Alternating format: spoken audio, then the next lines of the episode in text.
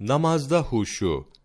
Rivayet olundu ki Hak Teala Musa aleyhisselama vahyederek "Ya Musa, beni andığın zaman vücudun titresin. Beni anarken huşu ve imtinan içinde bulun. Beni andığın vakit dilin kalbinin ardında olsun. Yani düşünerek zikreyle. Münacat için huzuruma geldiğin vakit aciz bir kulun efendisinin huzurunda durduğu gibi dur. Çarpan bir kalp ve doğru konuşan bir lisanla bana yalvar. Yine rivayet olundu ki Allahu Teala Hazreti Musa aleyhisselama vahyetti. Ümmetimin asilerine söyle. Onlar bu halleriyle beni zikretmesinler. Çünkü ben beni zikredeni rahmetimle anarım. Halbuki onlar beni andıkları zaman ben onları lanetler, rahmetimden uzaklıkla anarım buyurmuştur. Zikrinde gafil olmayan asiler hakkında hal böyle olursa, ya isyan ile gaflet bir araya toplanınca hal ne olur?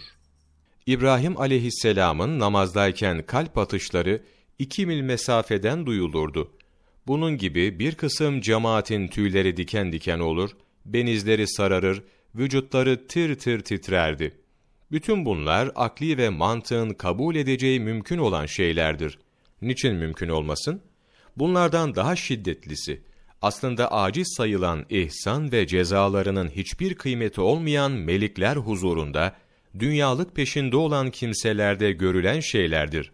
Hatta melik veya vezirlerden birisinin huzuruna bir adam girip maksadını anlattıktan sonra çıktığı vakit, melikin yanında kimlerin olduğundan veya melikin ne gibi elbise giydiği kendisinden sorulsa, yalnız kendi maksadıyla ilgilendiği için, bunların hiçbirinden haber veremez.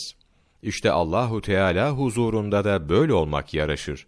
Bu sebepten bazı sahabe insanlar kıyamet günü dünyadaki namazlarında gösterdikleri huzur, sükûn ve namazdan tattıkları lezzet nispetinde haşrolurlar buyurmuşlardır.